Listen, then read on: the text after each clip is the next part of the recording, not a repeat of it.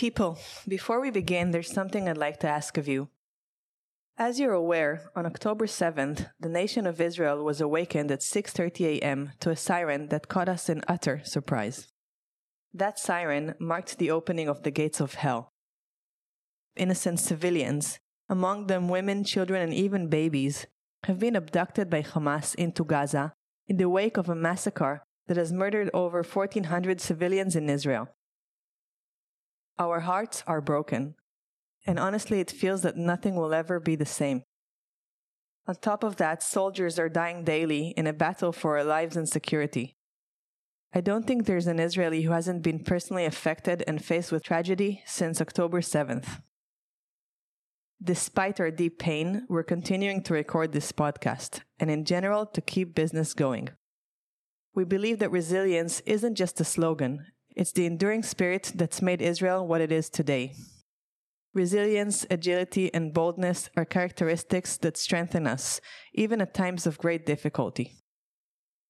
It's also the story of our tech landscape. We always deliver, and when obstacles get in our way, we overcome them. Always. So, what do I want to ask you? To join us in the demand that Hamas release those innocent people immediately. To let the Red Cross and Red Crescent be given access to them. Your voice matters. Now is the time to speak up. Consider that Hamas is after the entire Western world, not just Jews and not just in Israel. This concerns all of us. Thank you so much for your support. Real life. Superpowers. We had all hands in the company, I told that to the entire team of Browsi. I told them, this is our way of fighting back, not stopping what we do, not stopping our business, not losing clients, not losing business. Being able to, to prevail is, is our ability to keep the market, the economic market of, of Israel, and also us as a company still alive and still going and, and still growing because this is our way to win the, the war. So, welcome to another episode of the Real Life Superpowers podcast. Noah Eshed here with Renan Menipaz. Today, we're happy to speak with Asaf Shamly, a visionary entrepreneur and thought leader in the ad tech space who co founded Browsi, an ad tech AI startup back in 2017, with a mission to create a world where content and ads blend harmoniously. He's been at the forefront of innovation in the ad tech industry for over eight years and has a wealth of experience which he's gained from involvement in three startups. He also takes a lead role in the open source community, championing transparency. And here's the kicker despite all of his achievements, he's just 30 years old. Let's unpack the mindset that enables this. Real life. Superpowers.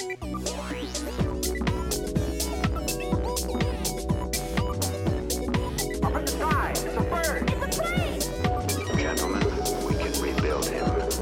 We have the technology.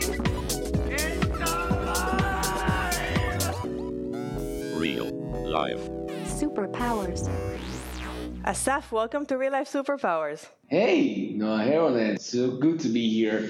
Finally, I mean, it's been it's been a while that I've been following you and what you do, and uh, I'm excited to be to be here with you guys. Yeah, and full disclosure, we're, we're also friends and we work together and have been for years. So this has been a long time in the making. So glad to finally be doing this with you. Um, in, in these days, I, I, we can't proceed without first asking, um, how are you navigating the challenges that these days of literally war are um, making you face? Yeah, this is an honest podcast, right? So I'm supposed to be honest as much as I can, and uh, it's I'm not sure if I can curse, but it's shit. I mean, it's it's horrible. It's it's really one of the most uh, horrible times that we've ever had in our life, both as people, Israelis, Jewish, all of the above. It's just a horrible times to be to be there, and it's also horrible to try and navigate a company throughout that, you know, horrible times. And um, and yeah, I mean, we're we're getting in there um, slowly the first week I think was a was a huge shock for for me personally and for everyone that I knew. We didn't really know what to do. It was kind of like a feeling where uh, you have nothing you can rely on. There's no security. There's no like sense of you know place that you can call home even.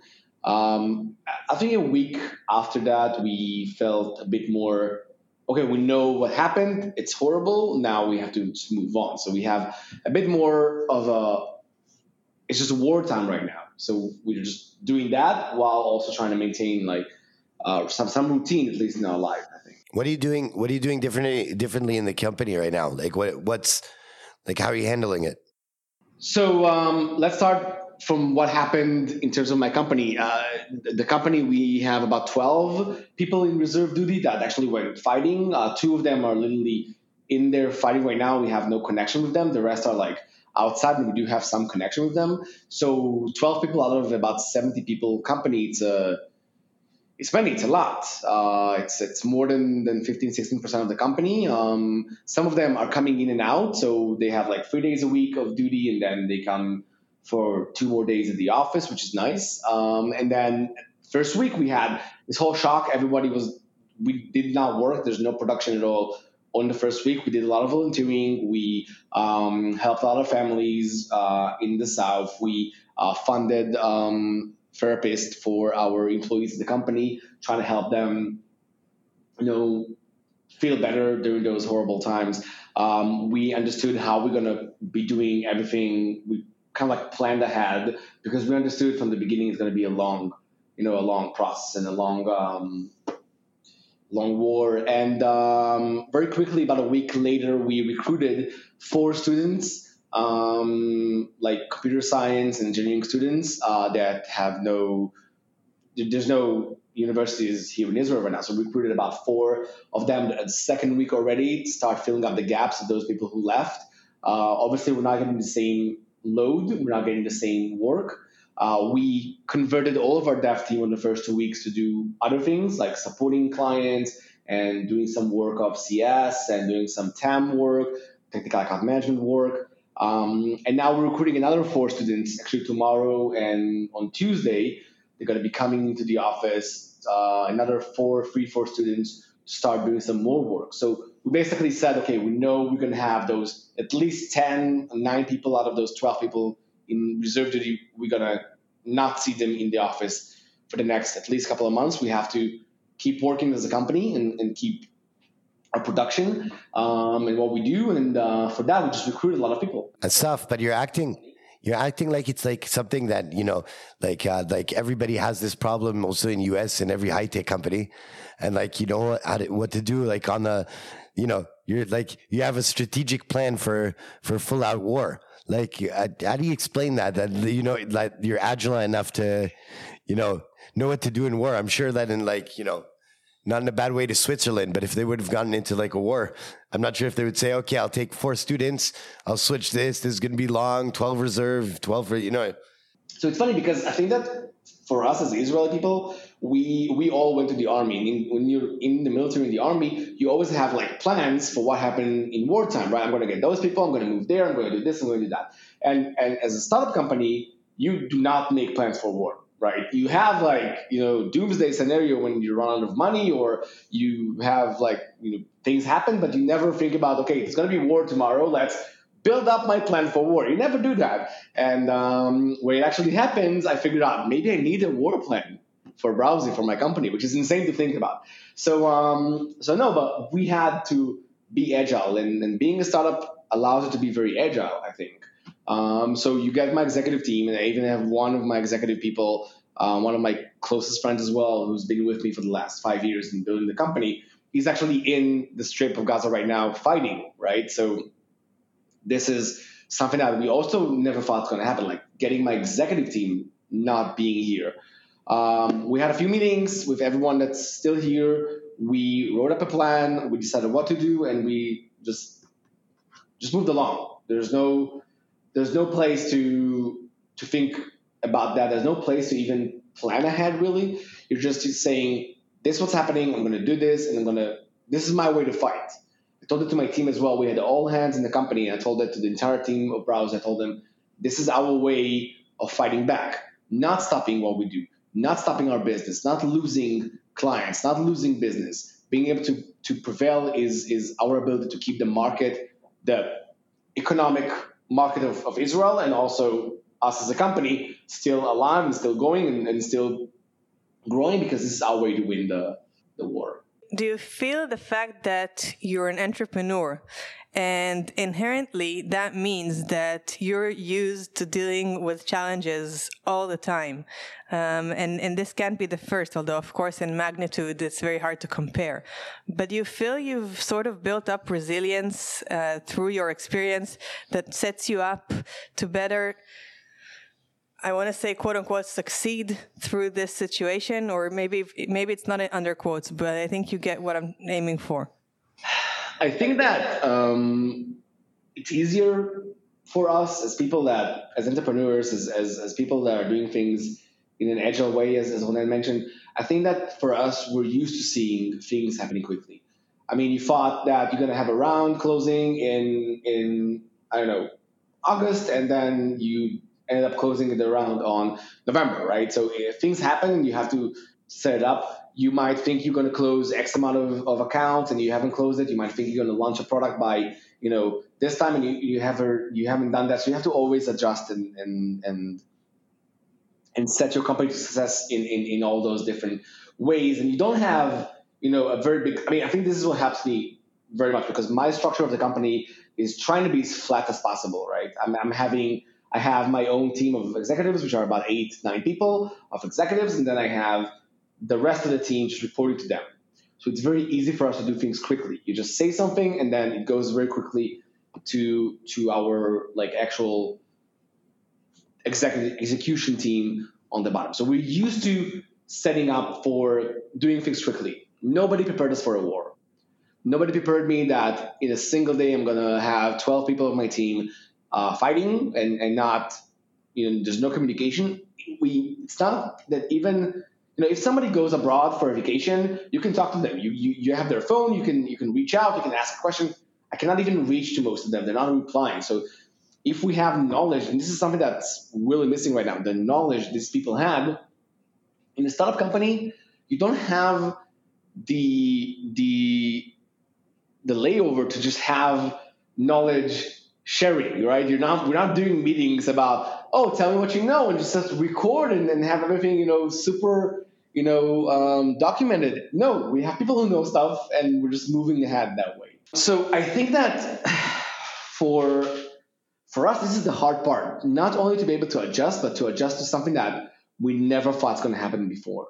Um, it's the knowledge. It's the fact that that that half of the team reported that they cannot work on the first week because they're traumatized by everything that's been going on, and um, you can't really say anything about that, right? You can't really judge a person when they're telling you I cannot work. It's too frightening right now. There's alarms going. There's sirens. Alarms going on. Things are happening. You know, we Israel is a small country. We all know someone who has been, you know, in uh, I don't want to say you know a casualty, but at least hurt by this horrible attack on, on October 7th.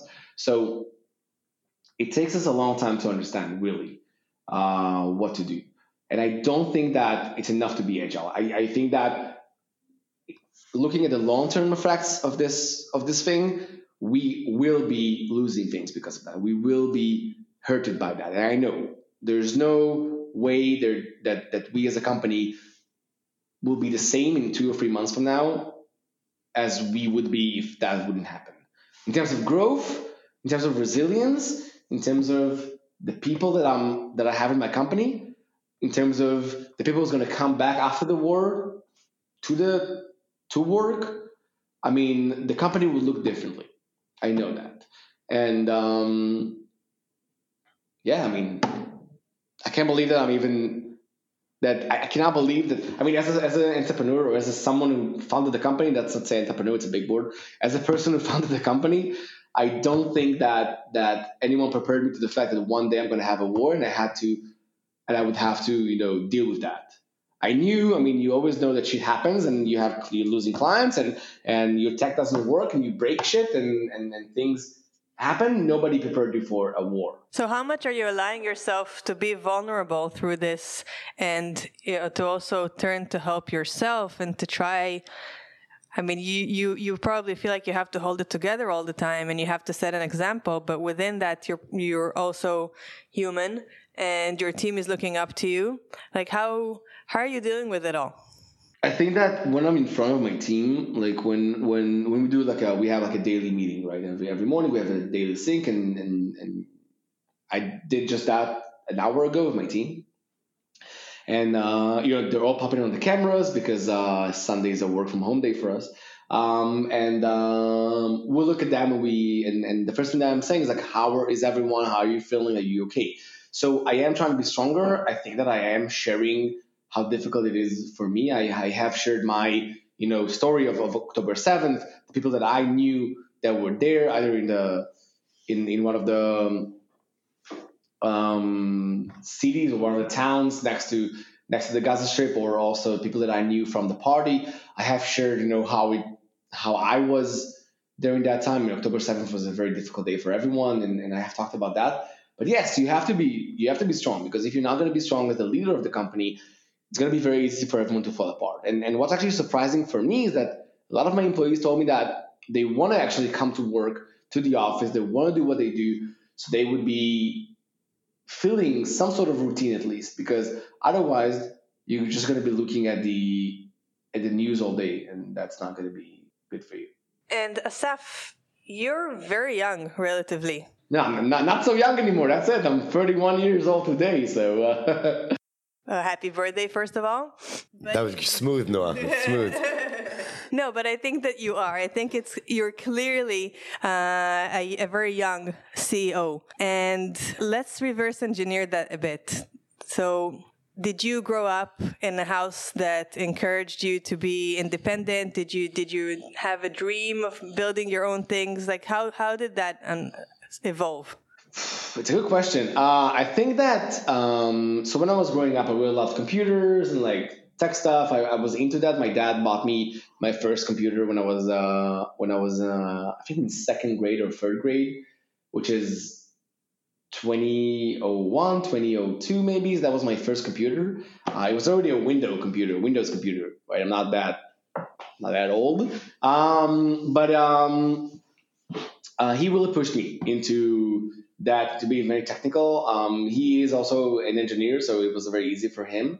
Um, so as I grew, when I grew up, I, I had a lot of you know push on that front.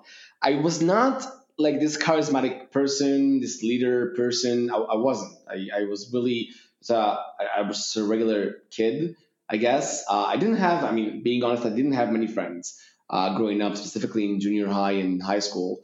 Um, it took me a while to find like my voice and who who I am in this entire like thing. I wasn't very social. Um, I knew that what I want to do is is you know be this computer guy my entire life. So when I got drafted to the military, I I, I got accepted to the intelligence corps.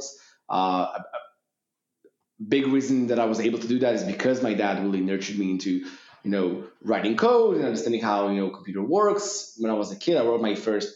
I built my first website when I was I think twelve. How did he teach you to learn code? Uh, he, he didn't he didn't do code. He was just he gave me this big, really big book, Visual Basics 101, with like a bunch of CDs, right? And you just put a CD and you just I was reading in English this entire book um, on how to write Visual Basic when I was like 10, I think, or 11. What was the first thing you wrote? Was it a game?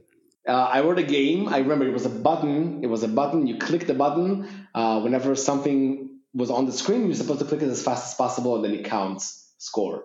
Right. So if something was you're supposed to click the. It was a very stupid game, right? Whack! It's whack the mole. Very stupid, very simple version of whack-a-mole. Yes, exactly that.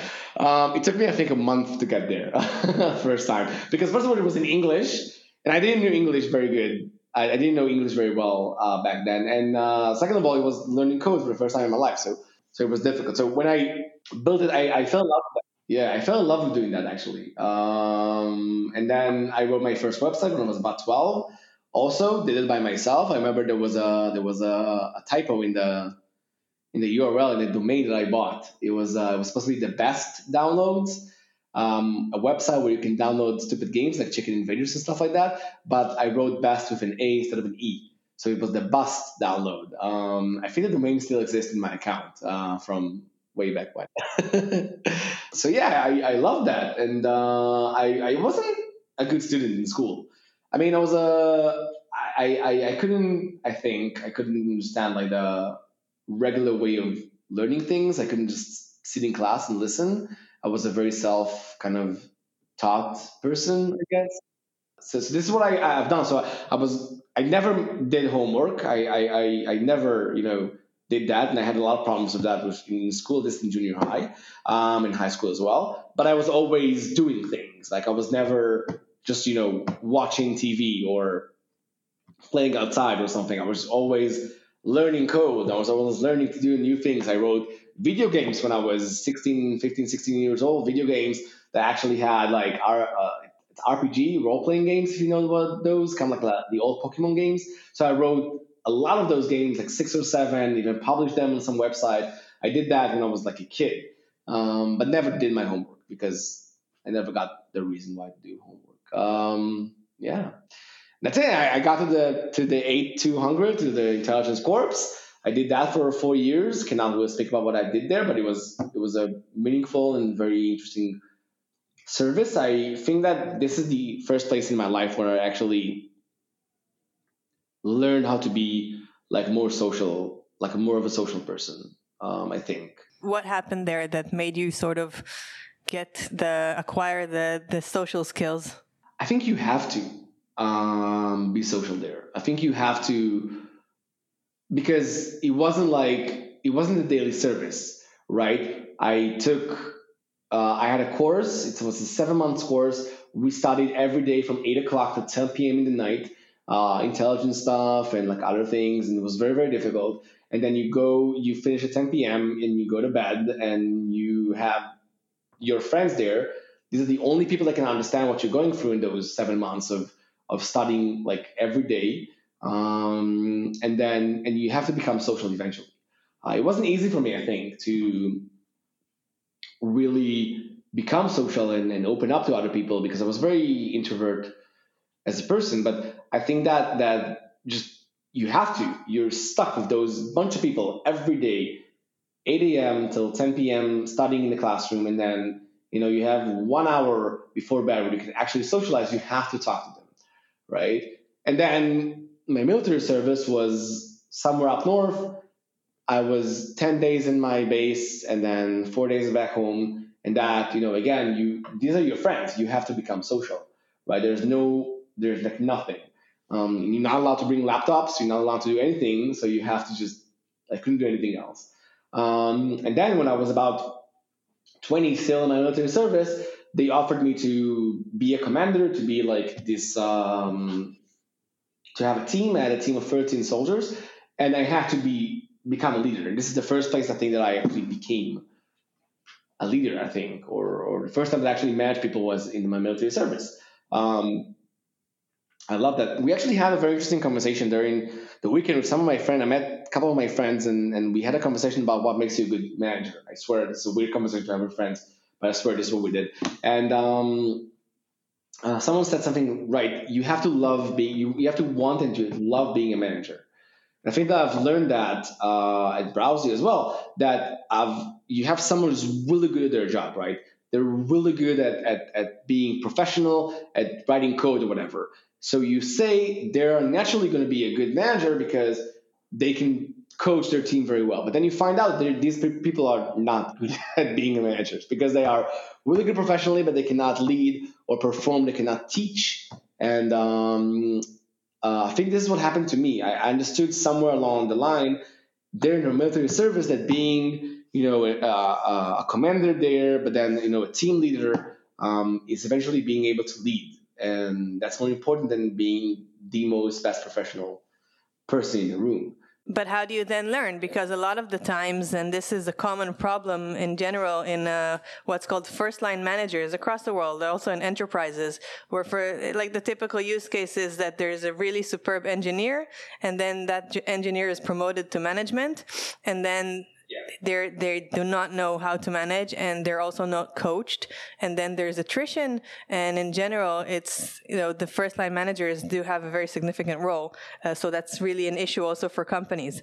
And i'm wondering like you you obviously were able to acquire the relevant skills. So how did you do that? Was that something that you, you you gave thought to? Was it more intuitive? Is it something that you're still paying attention to? Where do you stand First of all, I do still pay attention to. I think that someone along the line told me that as a manager or as a leader, you you don't need to know really everything. You don't need to be the best in in. I mean, I I, I manage right teams. I manage people uh, today. I manage my CTO and I manage my uh, I uh, VP marketing and and my revenue person. I cannot replace my CTO and do the technical work that he's doing and coaching his teams. I cannot replace my marketing because I have no idea how to do marketing, and I cannot replace the revenue person because she's much of a better salesperson than I will ever be in my life. But what I can do is I can I can be their coach, right? I can help them get to where they need to get and and set the milestones and goals and targets for them to reach what they need to do. And they will come in and be the best possible, you know, professional person but being able to set their eyes on the on the target and, and, and actually get there is, is my responsibility. So my profession is, is is the way i look at it is leading and managing right? My profession is not right now not being a coder or not being a developer or not being a salesperson. My profession is actually managing. That's it. So, how do you learn to do that? honestly i don't think that you that, that there's an answer for that. I mean sorry for being a, a No, but you did. I mean, obviously, there's the learning curve also. Do you have some sort of feedback loop that you apply internally, or like how, how does it go? I think that the, the one thing that I'm doing is is trying to tell them that that okay. So the way that I manage is I only get involved once something's not working the way I want it to work. But when I'm getting I'm getting involved, I'm I'm getting involved. I'm there. Like I'm fully there. I'm going to be on your shit. I'm going to be looking at um, I'm going to be looking at your your targets, and I'm going to be be in your meetings. I'm going to be talking to your teams because if you're not, you know, reaching your quota, I'm going to be a micromanager, and I don't think it's a bad thing to do if you're not hitting your, your, your targets and goals. If you are hitting those, I don't care. Do whatever you want to do. As long as you're hitting your targets, I'm not going to be giving you a hard time. I don't care what you do. Um, this is the way that I do things. And the second thing is that I'm setting a very high expectations and goals. Um, I'm setting them very, very high because I want to know that at least my executive team, I want to know that that I'm expecting high things from them. I do not. One of the things that I hate, really, I hate it, is when people come and tell me no, or I cannot do something, or this is not my job to do. It's someone else's job to do, and I, am it can it can flip me because Why? Because in, as an executive in a company, saying no is just it blows my mind. I mean, you have to be able to say, "I'll do my best and I'll get there." Right? Or somebody will tell me, "This is not my job to do. This is someone else's job to do." I'm like, I don't care. You are an executive person. You have an important job, and your goal is the company's goal, and you will have to do the things that you need to do to get to your goal. Right? If, if you blame someone else on, on, on the fact that you haven't reached your targets and goals, it's still your fault. Um, and I guess that that this is what I mean. I think that my team loves me and hates me at the same time. I think that they hate me because because I I'm I'm annoying. I'm just I'm an annoying person, right? I'm on top of things. I'm seeing all the emails. I'm talking to them every day. I know exactly what happened and what didn't happen, and I'm and I'm result driven, of course. Like you know, it's uh, buzzwords, but I'm very much result data driven. Um, they love me because because I'm always gonna help them. I'm always gonna help them get to their targets and goals. I'm always gonna be on their side, um, but I'm gonna do it in a very annoying way. I think I'm gonna just be always there. Um, and yes, I think I'm a micromanager in some in some cases, uh, which is a bad word, I guess. I think this is a, I don't know. I think it's a it's a not not the uh, what you would expect. Um, but I feel at least as a company of you know 70 people roughly 60 70 people right now between new york tokyo and israel i think that you have to be i mean maybe when we're going to grow to 150 uh, people I, I wouldn't be able to do that anymore and I have to trust them. But at least my executive team, I'm a micromanager and I'm fine with that. We're excited to be collaborating with the Israeli website Ctech, owned by Calcalist, Israel's leading business newspaper. Ctech is the gateway of the Israeli high tech to the tech world and vice versa.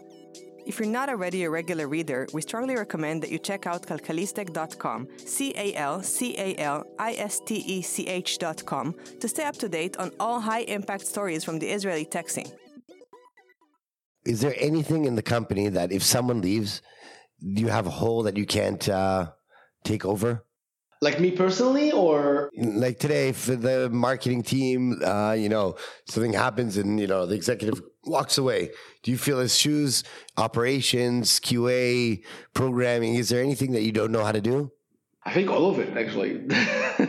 if you would have asked me two years, a year ago, a year and a half ago, I would still tell you that I can do most of it. I think. Um, I truly think that that that sales is something that I cannot do. I mean, I I can talk forever about the product and, and why we're doing the product and why is it so good and innovative, and I can talk forever about how good we are as a company and all of our successes. But it, it's going to be very hard for me to lead a client from the point of not knowing about who we are and what we do to the point of we're actually signing a contract. Why? I think I'm a people pleaser uh, for everyone that's not working for me. I'm trying to please people, and it's a horrible, horrible characteristic. It's a horrible quality to have when you're selling. Um, I think that if you're a people pleaser, you cannot sell, and uh, I sometimes do that. And it's funny because it's easier for me with my board, for example, or my employee. It's very easy for me to not be that person because they have a stake in, I have a stake in, so it's kind of like it's easy for me to manage that. But when you're looking at a client, I really want to sell to them. I really want them to sign a contract, and I'm, I'm I, I want it so badly that I just give them everything, which is not the smart thing to do. There's this saying that it's not a negotiation if you can't walk away. And maybe you're sort of feeling like you can't. So you need somebody who is able to be may- maybe less emotionally involved. I don't know exactly what your trigger is because obviously it would make more sense for you to be more assertive in those situations, but maybe you truly feel like you got to close this deal no matter what. Exactly. I think that when I'm talking to like VCs or, or investment firms and those kind of things, it's easier for me. Uh, it is easier for me for Israeli people as well because I'm eventually I'm, I'm, I'm an Israeli dude and it's easier for me to communicate with Israeli people because I understand like the the verbal and non-verbal communication much better. I think. Um, but I agree. I think that that that you need to. I mean, I gave up at some point. I think a year ago, I kind of gave up, and I was like, I was trying to. I had a mentor for sales who helped me a lot. Um, I think, and I was trying to become better at sales myself. Um, but at some point, someone told me you don't have to be good at doing sales. Just get the good people to work for you.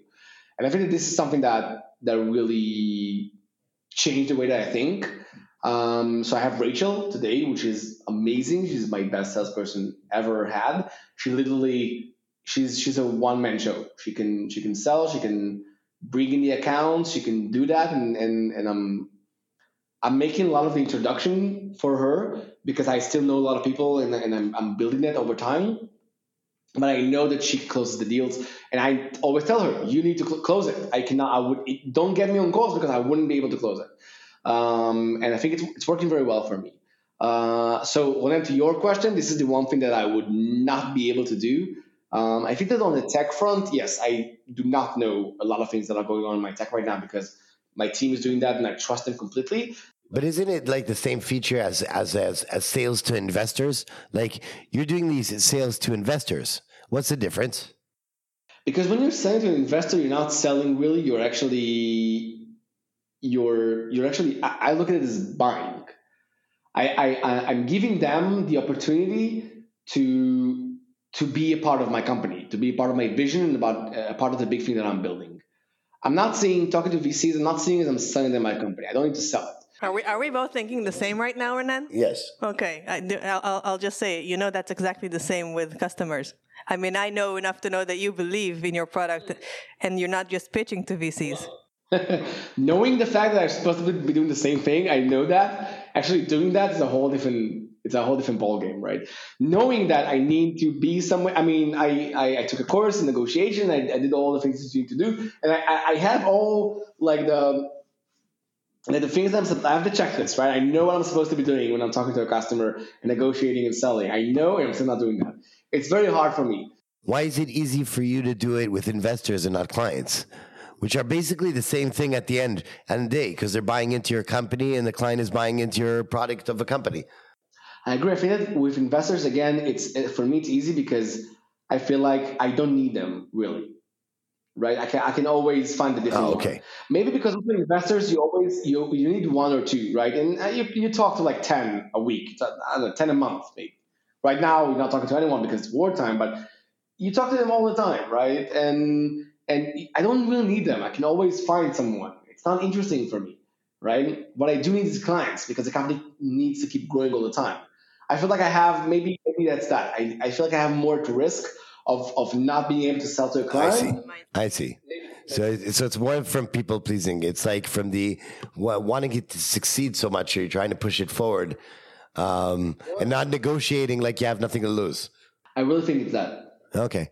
every client I can at least well today is, is a bit different. We have I don't know 180 clients already, um, but today we're a bit bigger. We can actually say no to clients, which I'm feeling we're feeling a bit better about that. But every client for me, So tell me, tell me about the first first client, like the first big client, you know, the first study place client. How'd you close it? From like you're you're like a, you're like a nobody uh, uh, startup, and not as a person, as a company. Like no one knows you yet. Here's the product. Like how'd you do that?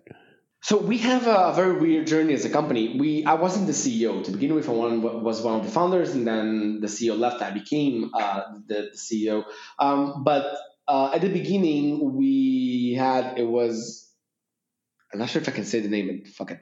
Um, so we had like uh this uh, Salt Lake Tribune. This is a Salt Lake local newspaper in Salt Lake, Utah. Right, it's a Mormon community. Uh, I think it's such a small client. Like today, we would never sell to them, right? They're so small, we have even no idea. And we got a call with them somehow, and they wanted to test our product, and it was very exciting. And we were on like on that. Um, I can't remember how how we did that, but but we were able to really generate a lot of you know value for them. We were very excited, and we were able to close them as a client. And back then, we didn't close clients for 12 months and for like SaaS, you know, agreements, like real true subscriptions like we do right now. We just, you know, here's a contract, give me some money and I'll, you know, whatever you're going to give me, I'll, I'll be happy with that. So this is what we do, did. And about six months later, um, they decided to move to a different company that, that was much older than, than us. And it broke my heart. And I think that that feeling that I remember to this day still, I mean, when a client leaves, and it doesn't happen very often, it happens, I know, we have about two and a half, three percent churn rate, something like that. So it's very, it's not very, very, not happening very often. What lifetime churn rates or, or per month, per year, per? Per per per year, per year, about three percent per year. This year it's going to be maybe about four percent in the year this year. So it's a very good churn rate as a company, I think. Knock on wood. And any um and any anyone that's leaving doesn't matter if it's a client for five years or three uh, three years or, or or a year. Every time that a client churns, even if it's the smallest client ever, it hurts me. And um and I think that this feeling really I mean, it doesn't matter. We have 180 clients. I there's clients leaving, and I would not even know that they would leave, right? Um, wouldn't even feel it in my in my in my company's revenue, and it's still to this day, it hurts. It hurts, and and and I'm seeing it on the on the end of month report of the clients that decide to leave, and I it's something that that I mean I cannot explain it to anyone. I was talking to a friend of mine. He's an entrepreneur. I wouldn't say his name or his company, but he's an entrepreneur. Uh, he built a second company and because of the war, he had to uh, uh, declare that um, um, basically default of the company. He was supposed to close around. All of his Israeli VCs said, "We're not doing anything right now." So his company went to shit. He had to fire twenty something people. He had to close the company. And I talked to him on Thursday night, and he was heartbroken. He was devastated. He was like, "I." and and I was like, you know, nobody in the world can understand that feeling as an, as as someone who built a company and, and you own this this thing. You would never understand how horrible that is to to basically say, I'm done.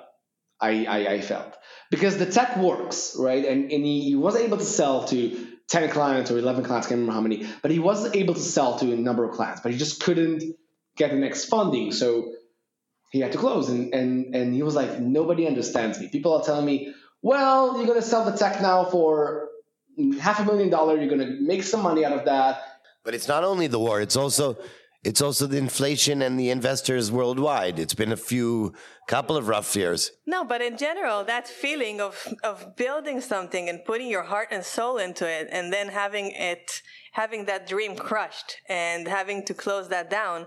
It's, it's, I think it's like Asaf is saying, it's something that a, a person who hasn't experienced it would have a very hard time understanding why it is so soul crushing and not. If you're an entrepreneur, it's inevitable. At least once or twice or three times or maybe five times. Statistically, it's inevitable. Right. Still. But but but I think Asaf, what you're saying is that people find it hard to understand how emotional those things are. Yes, hundred percent. Because because you know when when you talk to I talk to my friend, right, just a random friend, and you're I'm, I'm bitching about the shit that I'm having through work, this client, that client, that employee, and that team, and that whatever, and they're like, their their immediate answer is, who cares? It's just a job, right, or it's just work. They for them for someone who, who does not own this and, and is is liable to this thing and they would never I don't think that they understand how how soul crushing it is that something doesn't work. It doesn't even have to be closing a company. It can just be not lending that huge client that you were trying to lend for last year, not being able to retain a client, not being able to, you know, keep your employees happy and have a bad employee churn rate. I mean, all those things. This is this is so hard. And if I'm going to go back to the the war, we started talking about, you know, everybody's feeling the war. It's shit for everyone, but but you're supposed to also feel shit about the war and feel shit about what's going on, and then also you're somehow supposed to maintain a company and keep that working while you're doing that. And this is, I think, something that you're. It's it's just very hard to do, because my friends have the liberty. The people that I know have the liberty, have the the, the ability to not work right now to, to tell their manager, you know what, I'm feeling bad. I don't want to work. I do not. I cannot do that. I cannot tell my board, oh, you know what, I'm feeling like shit. I want to take a week off right now. I think that that that feeling is impossible for people to understand more than the failure. Like people fail, but that that the the you cannot fail because you, other people are dependent on you, or you you cannot go up to someone and say i have a problem listen like you know the money is not running out. I have a problem. There's war. I don't know what to decide. Should i do this or that? You have no one to go to. That feeling i think is less you know even more hard to relate to because um, most people have a address for pushing uh, problems and wanting solutions. And there's people who who that are responsible for those people and people like yourself that don't have anybody you know you're responsible for people or for money or for something but you know you're responsible for your own destiny. Um, saying i'm done is actually failing all those other people. And you have no one to blame you're actually the person to blame so you can't say it's just filling the blank about almost anything that happens un- under what you're on to- in charge of, and and maybe you can say it. I don't know to. no one gives a shit. No, but even like no, no. Like at the end of the day, they give they may give a shit, but you know, at the end of the day, no one gives a shit. It doesn't matter. It's like Asaf was talking about the KPIs that he gave for his employees, right? That they're very hard to get to. At the end of the day, his KPIs are the the ultimate goal, and no one gives a shit but but and, and among that you have to be able to emotionally handle that and and you can't dismiss almost anything um, because it, it, sort of tragically the day you start dismissing and mean it when you start saying it's just a customer i think that's the tipping of a sand clock because it just means you, you you've begun to not care and and from now on it's up to faith whether or not this can somehow happen without you being emotionally invested? Often I say that I really want to have a manager. Sometimes I just want to have someone to manage me, right? I just want to have a boss for a second, right? Both because I need a push sometimes, because sometimes if you don't have, you know, you don't have to get this email right now, you don't have to do this right now, then sometimes you're just slacking off.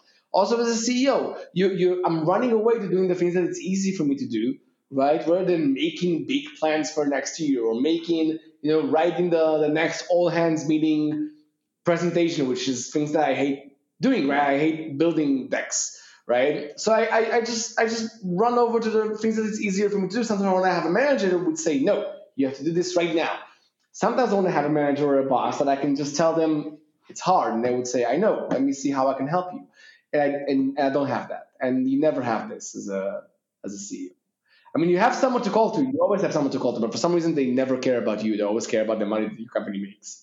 So, you know, So, Asaf, this is interesting because you said in the beginning about the war and how you made up that plan, right? So, um, someone smart said to me once that, you know, being an entrepreneur is actually fighting against the wind because you're actually simulating and building targets that that you imaginary targets and imaginary times and imaginary deadlines with you know imaginary projects that th- there will be an imaginary success at the end of the day. And you have to commit to that belief that those are the right times to do it where actually in your head sometimes you fight with that exactly what you're saying. Like you don't have a manager saying I, I would really love it to be important for me till the 14th of December to finish that deck. But I know that if I'm not finishing it in the 14th, I can finish it in the 21st and maybe even in February. You know, that won't be a bigger problem because that's the problem with deciding. So it's actually, man, you know, the hardest person to manage is always yourself. There's always the douchebag in your head saying, listen, maybe tomorrow, which is you. And there's always the other guy fighting, no, maybe today. And it's, you know, that's, that's the, that's, that's who you're managing. I think it's also like when you're doing something and you don't have a boss, right? When you're managing it yourself, there's no one signing off on that thing, or there's no one saying it's good or it's bad. So when it's a clear KPI or clear goal, I have to create that report. So you create a report and it's easy, you know what you're doing, it's very, very easy. When you're building a deck, for example, when you have to write up an email and when you're pitching something, for example, and you have to prepare for that pitch, you are yourself the, the the person who creates and also sign off, and you don't really know if what you're doing is good, right? You know, you're not 100 percent sure that what you're doing right now is the right. You just believe you're doing it good. You have to believe it, right? And then when you have to do kind of things uh, which are not set, in, not super clear, not set in stone, the, the the result, then it's starting to be much harder for you to commit to doing it because you're kind of like afraid of I'm not sure that I'm doing this the right way, so maybe I'll just push it off and push it off and push it off. And then it's the fight or flight kind of thing, right? You're getting a day before you have to present something, and shit, I have to do this next. Week. You just do whatever comes out. And I think that, that I'm actually I'm, I'm good in, in doing this. Wait, that means that means you you have a boss. That means the people that work for you as an enabler are your bosses because you have a deadline. Once you eh, once you send that invite for everybody to listen to that presentation, you have a boss there, right? Th- That's the boss. So this is something I actually do. I, I commit to things before I, I know or do them. So I commit to, to present something or commit to, to do something before I know if I'm going to be able to achieve that or not. Because that would make me, because if I'm going to tell one of my employees, for example, my, my revenue person, she brought a very big client that has a lot of onboarding needs to be done. And she was like, I don't think, like, I'm not sure that we can do the onboarding for this client by the first of whatever. Right. And then I was like, we're going to be able to do that. I'm going to hire the people, or we can do that. And then, of course, we cannot do that right now, but I have to make it happen. So then we're just running around mm, trying to make that happen. And this is this this this deadline is my boss kind of thing. Do you know Parkinson's law? Parkinson, no. It means that a task is going to take as much as you allocate to it. I think you're actually living it. No, that's that's actually genius. And if you think of every uh, you know leader historically, that's you know you know we will free all you know as an example all the fr- uh, slaves. We will get out of this economic crisis in four years. You know, at the end of the day, that's how you do it. You commit to that deadline. You know, and uh, yeah, that's that's a genius genius way to manage a company. Asaf, do you recommend to people to do this, to be entrepreneurs? Uh oh, he's thinking. That good. I don't want an intuitive one.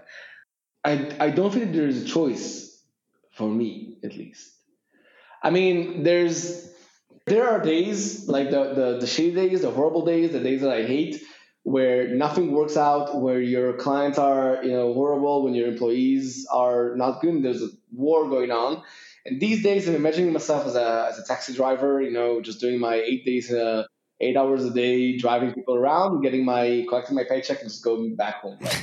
um, listening to music all Even day then, on- he's on imagining radio. himself uh, like uh, he doesn't imagine himself working for someone. He's still independent, but in a taxi. I have to say, I really relate. I understand what he's saying. and this kind of like this is where this is the tension between what I do and sometimes where I want to be. I think, Right. Um, but I don't think I can actually do that, right? And I think that that that maybe you can relate as well. I don't think that that, that I can actually do that.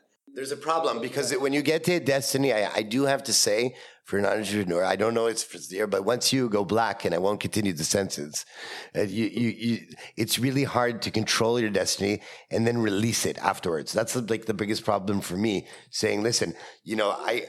I can control this dream of mine, and then I have to release it as if I'm the same person who doesn't believe I can actually do that myself. So, so I think I think that the question maybe Noah that you asked is is it's irrelevant because it's irrelevant because you, I don't need to recommend to a person. If if the person is the type of doing this, they will do that. If they're not, they won't do that. How do you know, though? I don't think you know. I don't think you know. I think there's a very good chance also for myself that in that in that in a two, three, four, five years, whatever, I'm gonna be back on the seat as as a hire, as a as a, as an employee, um, and I might be happy about that. There's a very good chance that might happen. I cannot imagine that. It's very weird for me to imagine that, but there's a good chance it might happen. I think that you go through things. I mean, you, you sleep less at night when you do what, we do. You're stressed. You're thinking. You're constantly thinking about things. Um, and I do want to have a period in my life where I could just be happy and not be happy, but I'm worried about that. I would recommend for anyone who feels that stomach thing that you mentioned that I would recommend to try it. Um, but as soon as you feel like you cannot do that anymore, just don't do it anymore. That's it's not worth it. I, I gotta say, you're making me think about an insight that I've been having these very, very uh, difficult days in Israel now, uh, and and it's uh, in line with what you said about the be happy but.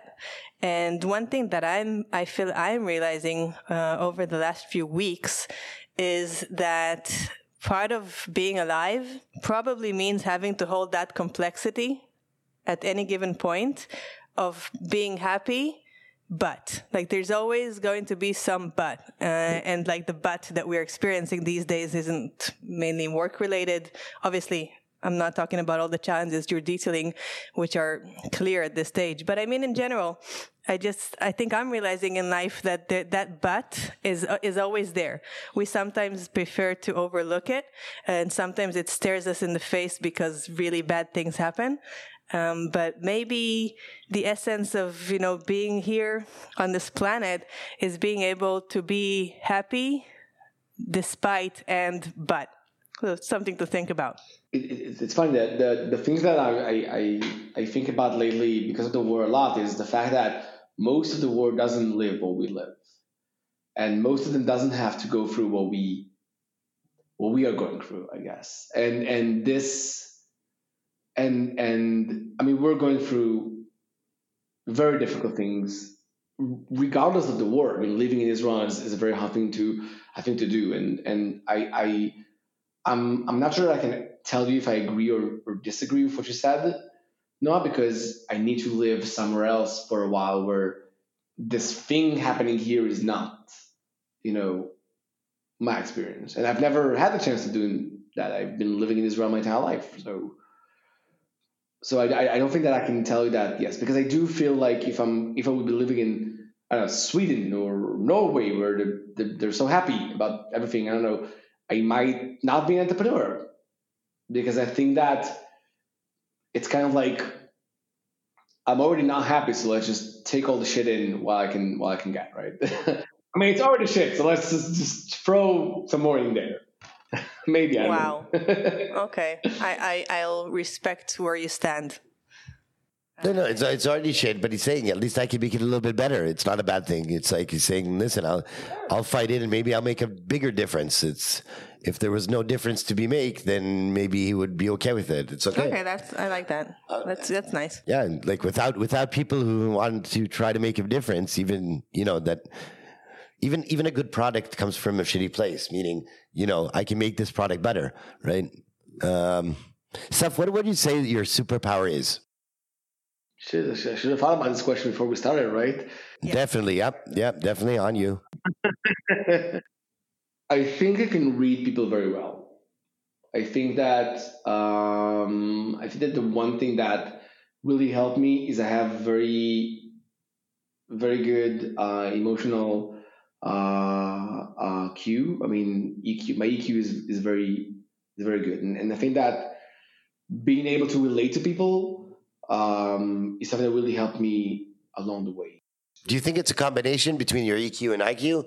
Like finding someone who is also analytic that has an advantage on the emotional IQ is is is, is usually unique.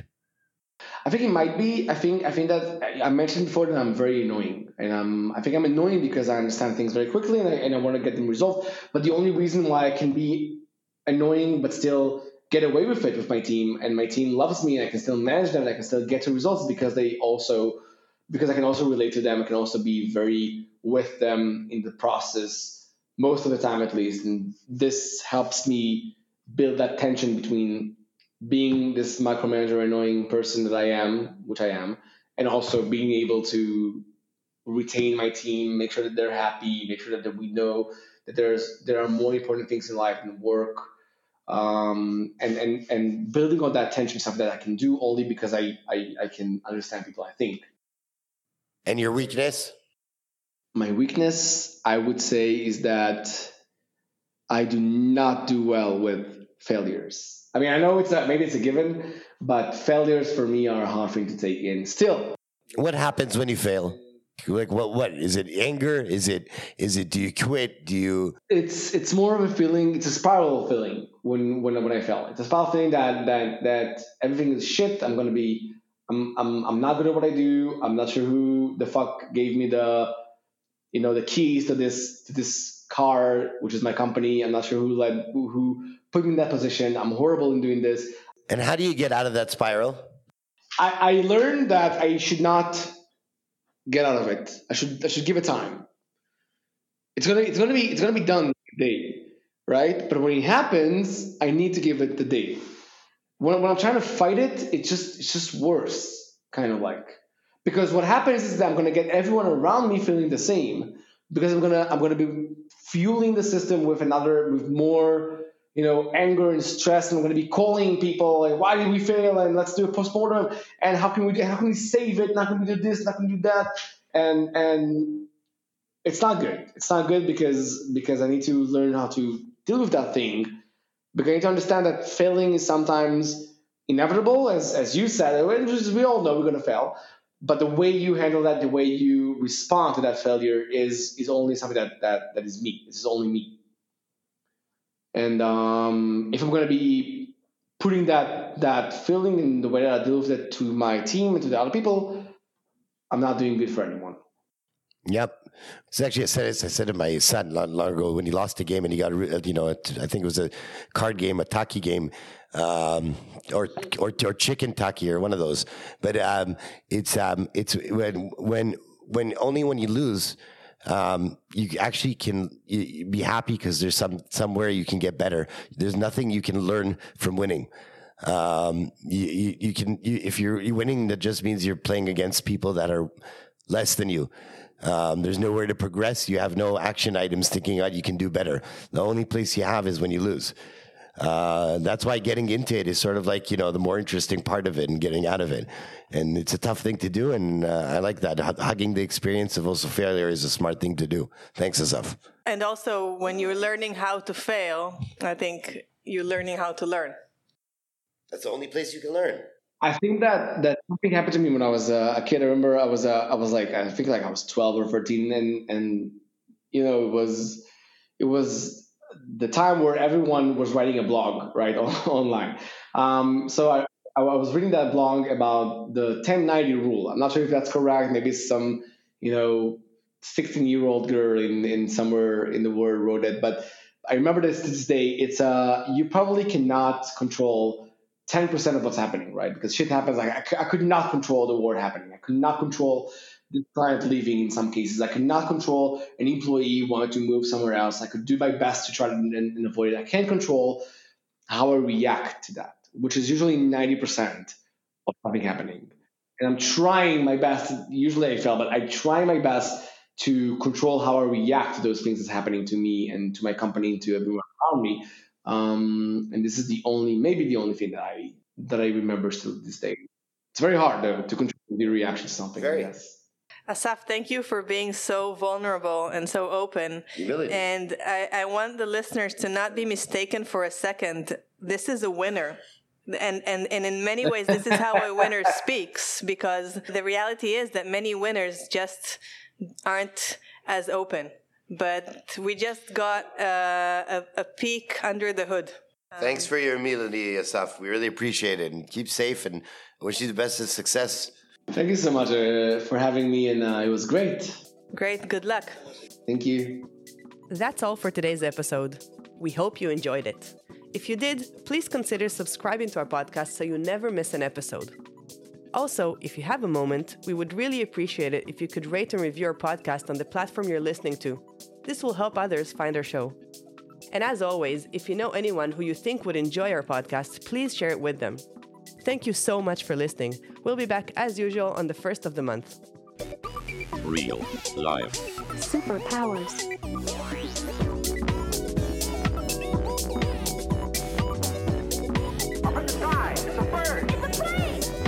Gentlemen, we can rebuild him. We have the technology. Real life. Superpowers.